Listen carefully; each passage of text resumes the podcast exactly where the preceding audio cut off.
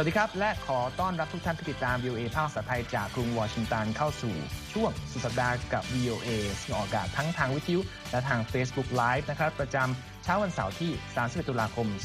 2563 ตามเวลาในประเทศไทย วันนี้อยู่กับผมนพรัตน์ชัยเฉลิมมงคล ผมรัตพลอ่อนสนิท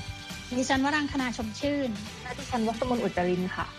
ครับ เราทุกคนพร้อมหน้ากันมาเพื่อที่จะนำเสนอข่าวที่น่าสนใจหลากหลายประเด็นในช่วงวันหยุดสุดสัปดาห์ของท่านผู้ฟังและผู้ชมที่ประเทศไทยนะครับ ตั้งแต่เรื่องสถานการณ์การระบาดของโควิด -19 และอีกหลายประเทศ รวมทั้งบรรยากาศหาเสียงการเลือกตั้งของสองผู้ท้าชิงตำแหน่งประธานาธิบดีสหรัฐในช่วงโค้งสุดท้าย และประเด็นต่างที่เกี่ยวข้องกับการเลือกตั้ง รวมทั้งเรื่องของวันฮาโลวีน ซึ่งจะเกิดขึ้นในสหรัฐในอีกไม่ถึง 24 ชั่วโมงข้างหน้าของเวลาที่นี่นะครับ แล้วก็เกรดเล็กเกรดน้อย เช่นคำแนะนำว่าถ้าเกิดจะฉลองฮาโลวีนทำอย่างไรให้ปลอดภัยในช่วงที่มีการระบาดของโควิด -19 นะครับ ทั้งหมดนี้ในสัปดาห์กับ VOA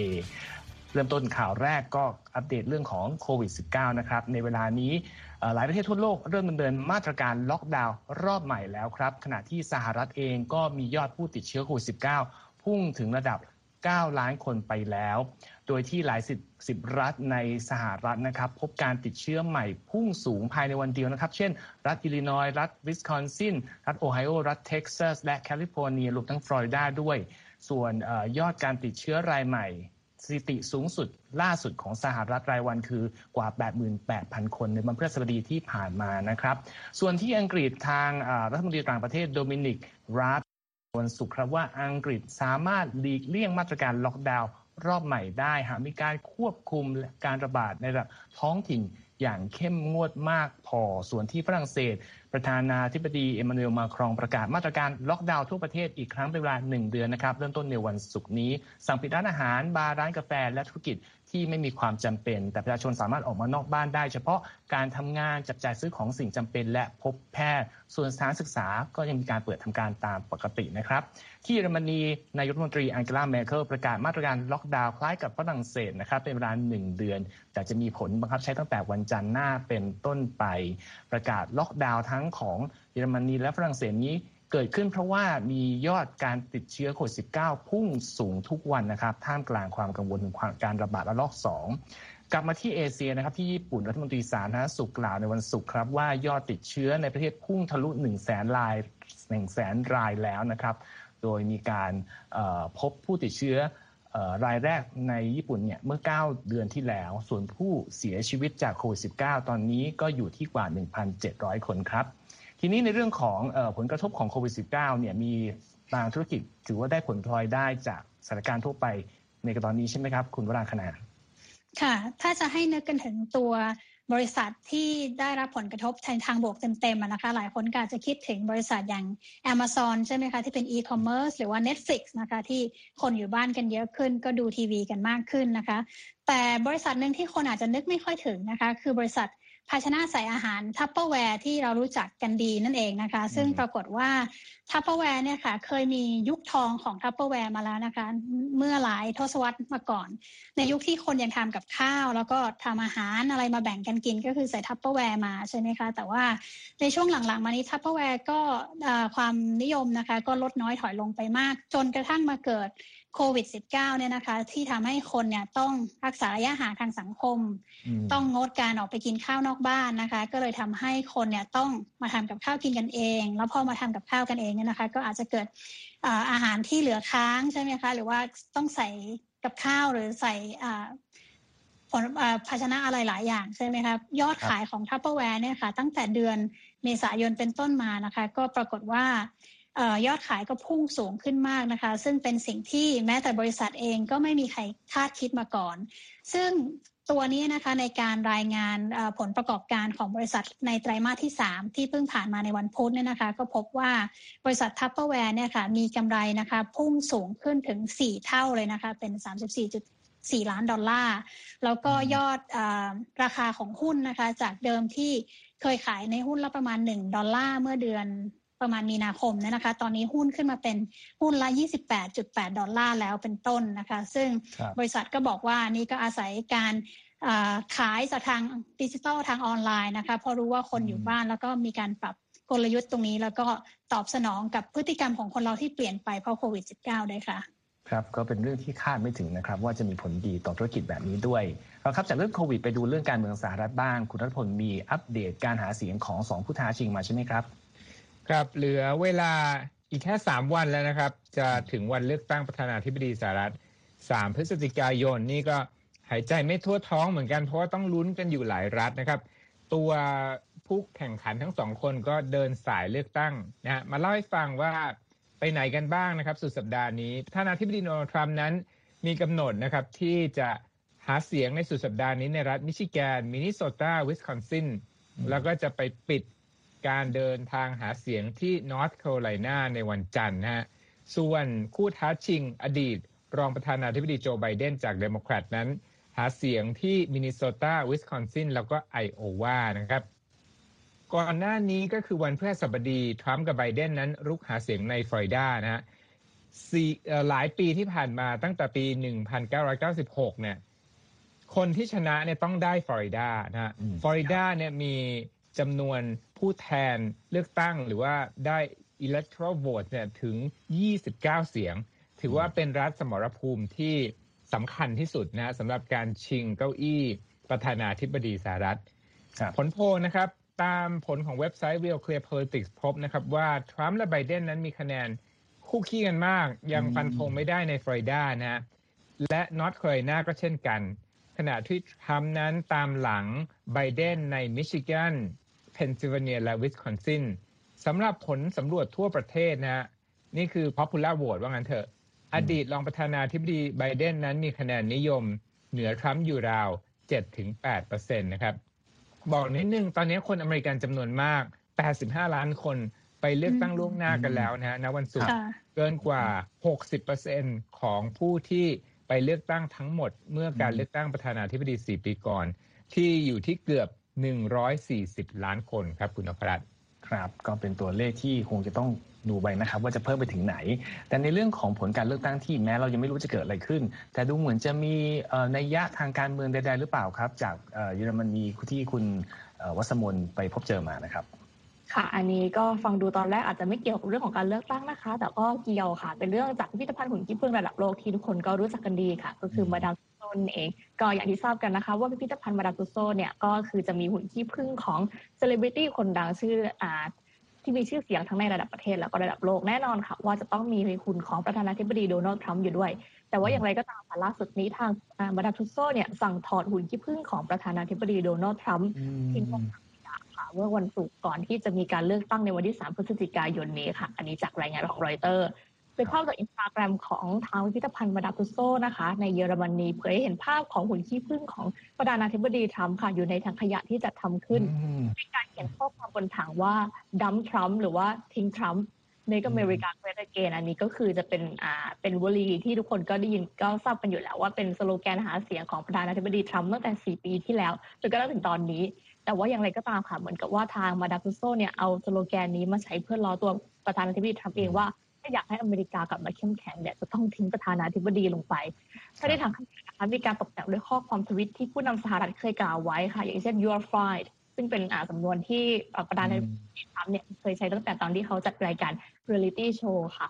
แล้วก็มี fake news ซึ่งเป็นอีกคำหนึ่งที่ประธานาธิบดีทรัมป์เนี่ยก็ชอบใช้โจมตีสื่อที่ทางประธานาธิบดีเห็นว่าลงข่าวที่เขาเห็นว่าไม่จริงเหมือนกัน อย่างไรก็ตามนะคะ ที่พึ่งของอดีตประธานาธิบดีบารักโอบามาค่ะ คู่ปรับของประธานาธิบดีทรัมป์และพันธมิตรใกล้ชิดในของ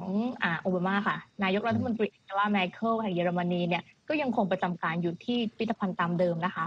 ทางฝ่ายผู้จัดฝ่ายตลาดของพิพิธภัณฑ์มาดามทุโซค่ะบอกว่าการนำหุ่นขี้ผึ้งของประธานาธิบดีทรัมป์ออกจากพิพิธภัณฑ์ในครั้งนี้ เป็นขั้นตอนหนึ่งในมาตรการเตรียมพร้อมผลการเลือกตั้งสหรัฐที่จะมาถึง และเป็นการแสดงสัญลักษณ์ก่อนศึกเลือกตั้งผู้นำสหรัฐที่จะมาถึงเท่านั้นค่ะ ครับ ก็การเลือกตั้งเป็นเป็นสิ่งที่หลายคนจับตาดูนะครับ เรื่องที่เกิดขึ้นที่นั่นก็ไม่ทราบมาจากไหน แต่ว่าที่สหรัฐเองตอนนี้ทางเจ้าหน้าที่ที่ดูแลเรื่องความมั่นคงเฉพาะทางไซเบอร์นะครับยังเดินหน้าพยายามหาทางปกป้องระบบของสหรัฐ เนื่องจากมีรายงานข่าวอย่างที่เราได้มาก่อนหน้านี้นะครับว่าหน่วยข่าวกรองสหรัฐยืนยันว่ามีความพยายามจากประเทศอย่างน้อย 3 แห่งที่จะพยายามจะแทรกแซงการเลือกตั้งในสหรัฐก็คืออิหร่าน จีนและรัสเซียนะครับ โดยที่ผู้ผู้ในการศูนย์ความการรักษาความมั่นคง และต่อต้านข่าวกรองแห่งชาติสหรัฐ หรือ NCSC ได้ออกแถลงการนะครับว่าการประเมินของทีมงานเนี่ยมองว่ารัสเซียพยายามจะทำลายชื่อเสียงของอดีตรองประธานาธิบดีโจไบเดนในการเลือกตั้งครั้งนี้ด้วยวิธีต่างๆ และขณะเดียวกันพยายามส่งเสริมภาพลักษณ์ของประธานาธิบดีทรัมป์ผ่านสื่อสังคมออนไลน์และรายการโทรทัศน์ของรัสเซียเอง ขณะที่จีนไม่ต้องการจะให้ประธานาธิบดีทรัมป์ชนะ ส่วนที่อิหร่านก็คิดคล้ายๆกันครับว่าถ้าเกิดสมมติผู้นำสหรัฐคนปัจจุบันยังอยู่ในตำแหน่งต่อไป ก็จะมีการเดินหน้าสร้างความกดดันให้กับอิหร่าน ทางนอกจากนี้นะครับทางผู้อำนวยการ NCSC ยังให้สัมภาษณ์กับสถานีโทรทัศน์ Hearst เมื่อไม่นานมานี้นะครับว่า น่าจะมีผู้ไม่ประสงค์ดีจากต่างประเทศถึง 30 ประเทศนะครับที่จะพยายามเข้ามามีอิทธิพลในการเลือกตั้งสหรัฐส่วนหน่วยงานหนึ่งคือสำนักงานความมั่นคงทางไซเบอร์ของสหรัฐหรือ CISA ก็บอกว่าสหรัฐตอนนี้มีความมั่นใจที่จะป้องกันระบบต่างๆ การจากการโจมตีของต่างประเทศได้ แต่มีเรื่องความกังวลคือการโจมตีทางอ้อมผ่านการใช้ ransomware หรือ malware เรียกค่าไถ่ที่ยังเป็นภัยคุกคามที่ต้องติดตามอย่างใกล้ชิด อีกวิธีหนึ่งที่หน่วยงานสหรัฐที่เกี่ยวข้องกังวลคือการแฮกแฮกเจาะระบบนะครับที่อาจจะมาทางเส้นทางอื่น เช่น สื่อสังคมออนไลน์ที่จะมีผลต่อการแพร่กระจายข้อมูลผิดให้กับชาวอเมริกัน แต่นอกเหนือจากการโจมตีที่ว่าแล้วเนี่ยอีกประเด็นหนึ่งที่หน่วยงานทุกหน่วยงานค่อนข้างจะกังวลคือเรื่องเหตุรุนแรง เพราะ ทาง FBI แสดงความกังวลนะครับว่าศัตรูของสหรัฐอาจจะเลือกพยายามสร้างความแตกแยกในสังคมอเมริกาให้ยกระดับขึ้นจนเกิดความรุนแรงขึ้น ตรงนี้เป็นสิ่งที่ทางหน่วยงานต่างๆ พยายามเรียกร้องให้คนอเมริกันพยายามรับข้อมูลอย่างชาญฉลาดอย่าตกเป็นเหยื่อของการโจมตีต่างๆ อันนี้ต้องจับตาดูนะครับ เพราะว่าทางหน่วยงานที่เตือนก็เตือนว่ามันจะเกิดขึ้นได้ เลือกตั้งวันเลือกตั้งไปถึงหลังเลือกตั้งด้วย ที่พูดถึงการเลือกตั้งก็ยังไม่จบเรื่องของท่าทีของประชาชนที่อาจจะมีแผนอะไรเกิดขึ้นหรอครับ คุณรัฐพลครับตอนนี้กลุ่มเคลื่อนไหวนะก็มองว่าประธานาธิบดีทรัมป์เนี่ยจะทำอย่างไร ถ้าผลการเลือกตั้งไม่ได้เอื้ออำนวยต่อชัยชนะของตนนะครับ ก็ได้ประกาศเหมือนกับขู่นะกลุ่มเหล่านี้คือมีกลุ่มที่ชื่อว่า protect the result หรือว่าบอกกลุ่มพิทักษ์ผลการเลือกตั้งไว้งั้นละกัน บอกว่าเป็นตัวแทนของชนอเมริกันนับล้านคนนะทั้งฝั่งริพับลิกันแล้วก็เดโมแครตบอกว่าจะออกมาเคลื่อนไหวเดินขบวนสัปดาห์หน้า ถ้าหากว่าประธานาธิบดีโดนัลด์ทรัมป์เนี่ยมีท่าทีที่จะแทรกแซงหรือว่าบิดเบือนผลการเลือกตั้งนะฮะกลุ่ม protect the result เนี่ยประกอบด้วยกลุ่มย่อยนะ130 กลุ่ม ตั้งแต่กลุ่มขัวก้าวหน้าหรือว่าเสรีนิยมอย่าง Planned Parenthood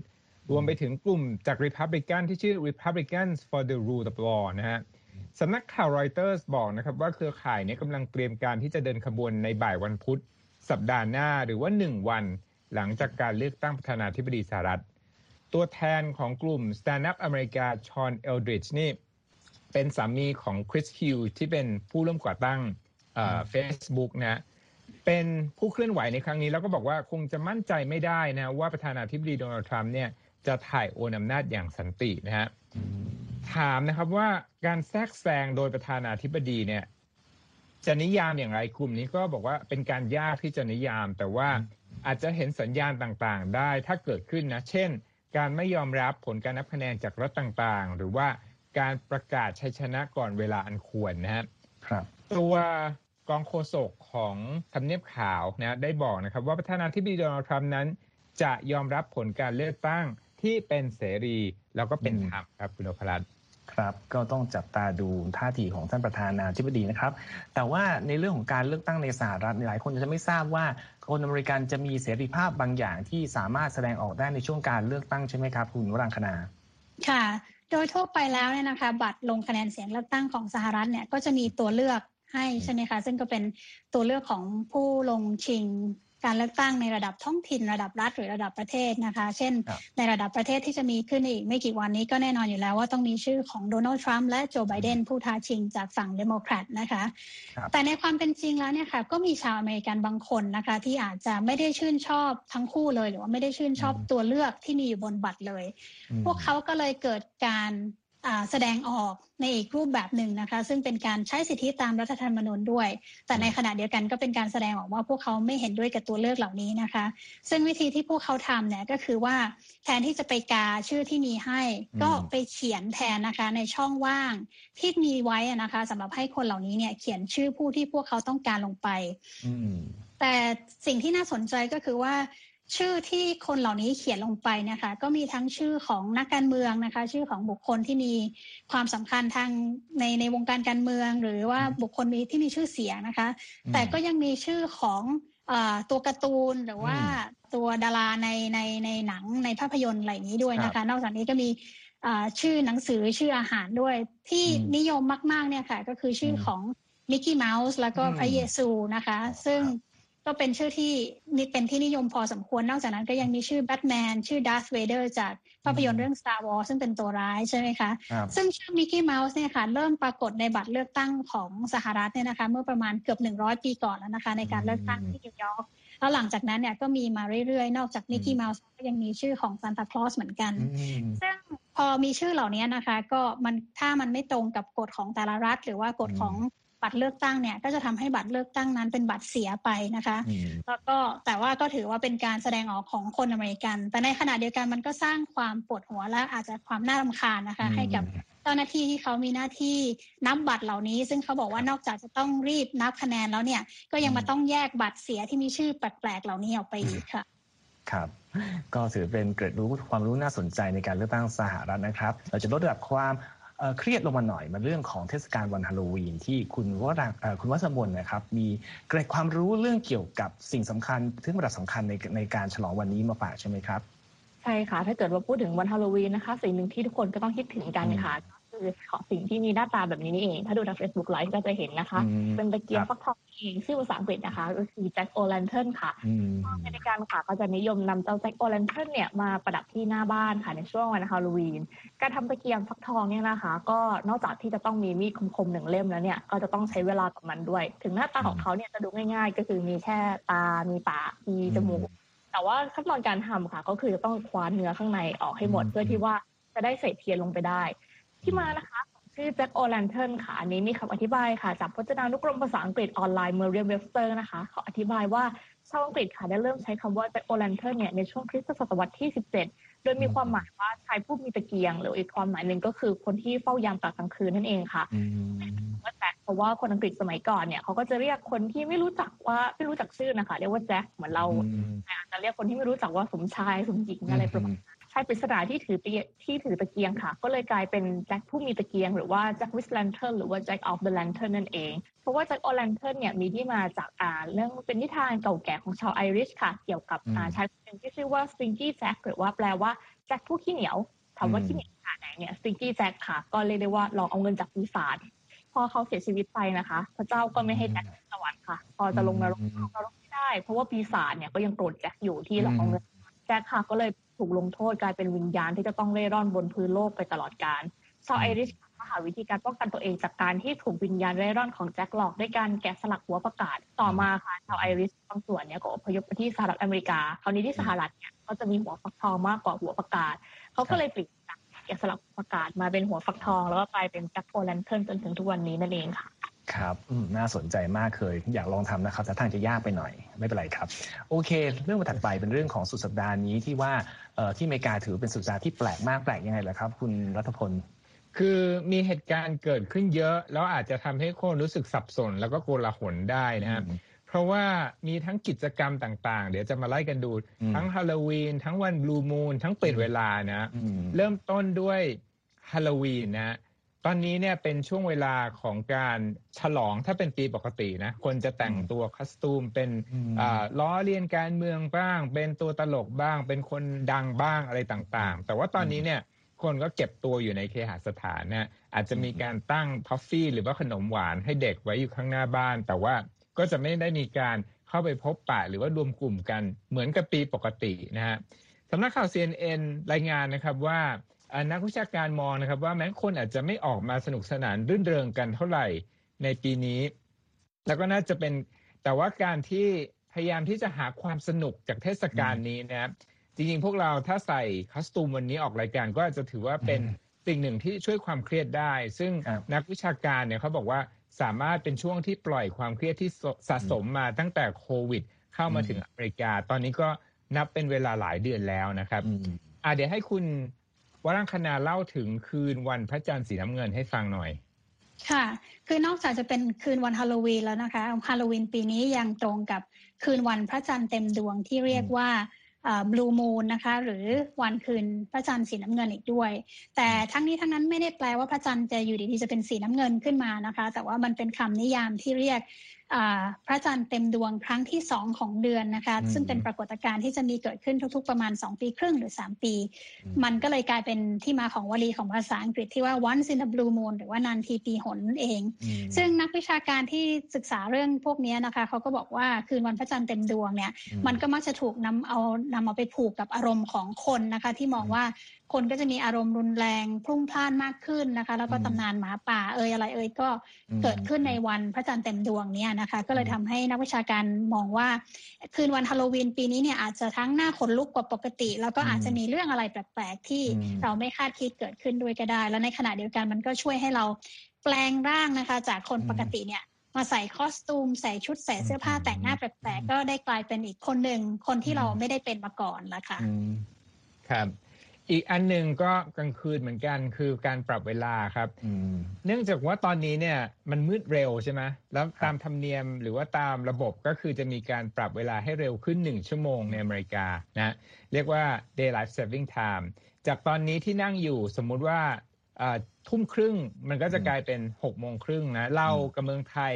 ก็จะแตกต่างกันจากเดิมเนี่ยสิบเอ็ดชั่วโมง ก็จะกลายเป็นสิบสองชั่วโมง การเปลี่ยนแปลงนี้เนี่ย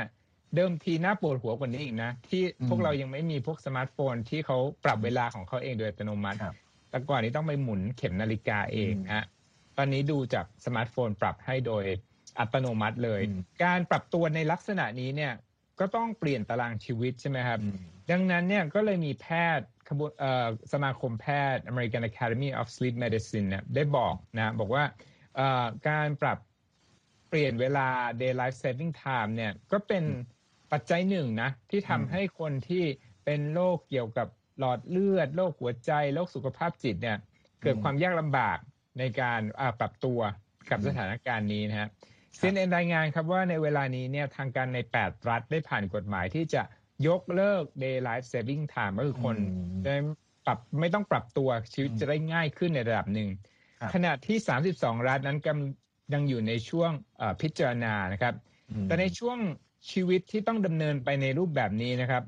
คุณหมอคานันรามา ประธานสมาคมแพทย์ดังกล่าวที่บอกไปเมื่อกี้เนี่ยนะครับรบได้บอกกับ CNN ไว้ว่าสองสามวันหรือว่าหนึ่งสัปดาห์ก่อนที่จะถึงเวลาปรับเวลานั้นเนี่ยทุกคนก็ควรค่อย ๆ ขยับตารางชีวิตให้สอดคล้องให้เร็วขึ้นหนึ่งชั่วโมง ทั้งนี้ทั้งนั้นที่เล่ามาทั้งหมดสามเหตุการณ์นี้ยังมีเหตุการณ์หนึ่งก็คือวันเลือกตั้งสามพฤศจิกายน ซึ่งบางคนก็ อาจจะมีความเครียดจากการลุ้นผลการเลือกตั้งได้ครับคุณอภรันครับก็ถือเป็นสุดสัปดาห์ที่น่าจดจำนะครับ ใครตั้งสติไม่ดีก็อาจจะแบบนะฮะหลุดไปได้ก็น่าสนใจดีปิดท้ายสั้น ๆ มีคำเตือนการฉลองวันฮาโลวีนอย่างปลอดภัยอย่างไรบ้างครับ คุณวัสมนขอสั้น ๆ เลยเวลาเวลาเวลาที่เราฉลองฮาโลวีนเนี่ยเราก็ต้องคิดถึงเรื่องของประเพณีอ่าอะไรเนี่ยนะคะ ก็คือประเพณีทริกออทรีค่ะ หรือว่าเป็นเด็กๆเนี่ยแต่งตัวเป็นผีแล้วก็ไปเคาะ เคาะขอขนมตามบ้านว่าเอาขนมมาให้ฉันไหมถ้าไม่ให้ขนมเนี่ยก็จะหลอกค่ะ แต่ว่าอย่างไรก็ตามนะคะ ช่วงนี้ค่ะเป็นอ่าถ้าเป็นที่สหรัฐอเมริกาเนี่ยการระบาดของไวรัสก็รู้กันอยู่ว่ามันมีเพิ่มสูงขึ้นมากค่ะเพราะฉะนั้นการที่จะไปเคาะประตูตามประตูของคนแปลกแปลกหน้าเนี่ย แล้วก็ ไปขอขนมเนี่ยก็ทางผู้เชี่ยวชาญค่ะก็แนะนำว่าก็อาจจะทำให้การระบาดของไวรัสเนี่ยนะคะเพิ่มสูงขึ้นได้เขาก็แนะนำค่ะว่าวิธีการเล่น trick or treat ที่ทำให้ปลอดภัยขึ้นในช่วงวันฮาโลวีนนะคะ ก็คือแทนที่จะเคาะประตูตามบ้านเนี่ยเจ้าของบ้านก็เตรียมเอาพวกขนมเนี่ยนะคะอะใช้ได้งานอีกแล้วมาใส่ในภาชนะอาจจะใส่เป็นในชามนะคะแต่ละอันเนี่ยก็คือห่ออ่าห่อแยกจากกันให้เรียบร้อยแล้วก็วางไว้ที่ตามอ่าตามส นามหน้าบ้านหรือว่าตามลานจอดรถค่ะ แล้วก็ให้คนมาขนมเนี่ยก็คือมาหยิบกันเอาเอง แล้วก็ทุกครั้งที่เตรียมขนมแล้วก็ยกชามขนมกลับเข้ามาในบ้านเนี่ยก็คือใช้เจลล้างมือล้างมือให้เรียบร้อยค่ะผู้เล่นเนี่ยควรใช้เจลล้างมือหลังจากอาบเวลาที่ไปเยี่ยมแต่ละบ้านค่ะ แล้วก็สวมหน้ากากอนามัยแต่ว่าคือให้ใส่โดยตรงกับหน้า โดยที่ไม่ได้ทับหน้ากากคอสตูมตรงนี้เพื่อให้หายใจได้สะดวกค่ะ แล้วก็ระยะห่างจากผู้อื่น6ฟุตนะคะ ถ้าเป็นไปได้ แล้วก็เรื่องการจัดปาร์ตี้ฉลองภายในบ้านค่ะ หรือว่าถ้าจะจัดนอกบ้านเนี่ยก็คือควรทิ้งระยะห่าง แล้วก็รวมตัวกันเป็นในกลุ่มเล็กๆเท่านั้นค่ะครับ ก็รับฟังกันไว้สำหรับผู้ต้องการเฉลิมฉลองวันฮาโลวีนนะครับก็ทั้งหมดนี้นะครับ คือข่าวสารและความรู้น่าที่น่าสนใจจาก VOA นำมาฝากในสุดสัปดาห์กับ VOA นะครับ วันนี้ผมนพรัตน์คุณรัตพล คุณวัฒนาและคุณสมุนต้องขอลาไปก่อนนะครับ สวัสดีครับ สวัสดีค่ะ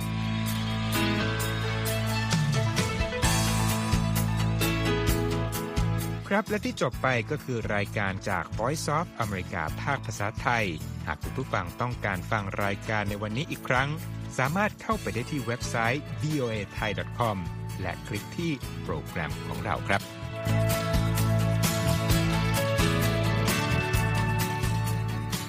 และถ้ามีเวลาว่างเสาร์อาทิตย์ อย่าลืมแวะมาฟังสุดสัปดาห์กับ VOA เช้าวันเสาร์ซึ่งเราจะมีคุยกันบันเทิงสำหรับหนังใหม่ประจำสัปดาห์ กับภาษาอังกฤษสำนวนอเมริกันทุกเช้าวันอาทิตย์ตามเวลาในประเทศไทย ติดตามฟังย้อนหลังได้จากเว็บไซต์ของเราเช่นกันครับ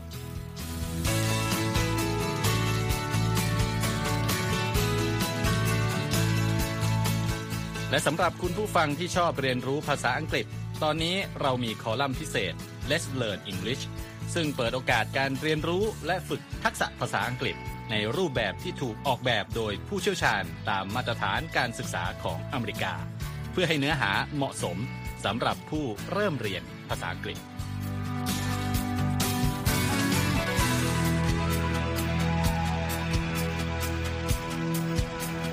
ครับเรายังมีวิดีโอที่จัดทำขึ้นเป็นพิเศษ สะท้อนเรื่องราวหลากหลาย ตั้งแต่ชีวิตคนไทยในสหรัฐ ไปจนถึงเหตุการณ์สำคัญต่าง ๆ ที่เกิดขึ้นในอเมริกา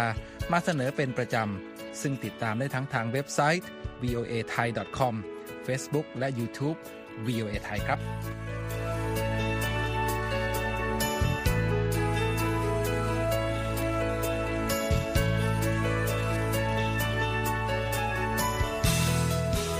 ไม่ใช่แค่นั้นนะคะ เรายังมี Facebook Live ให้ชมการออกอากาศสดจากกรุงวอชิงตัน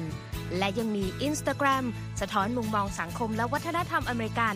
บอกเล่าเรื่องราวที่น่าสนใจผ่านภาพถ่ายจากทั่วทุกมุมโลก ให้แฟนรายการได้ follow กันด้วยค่ะ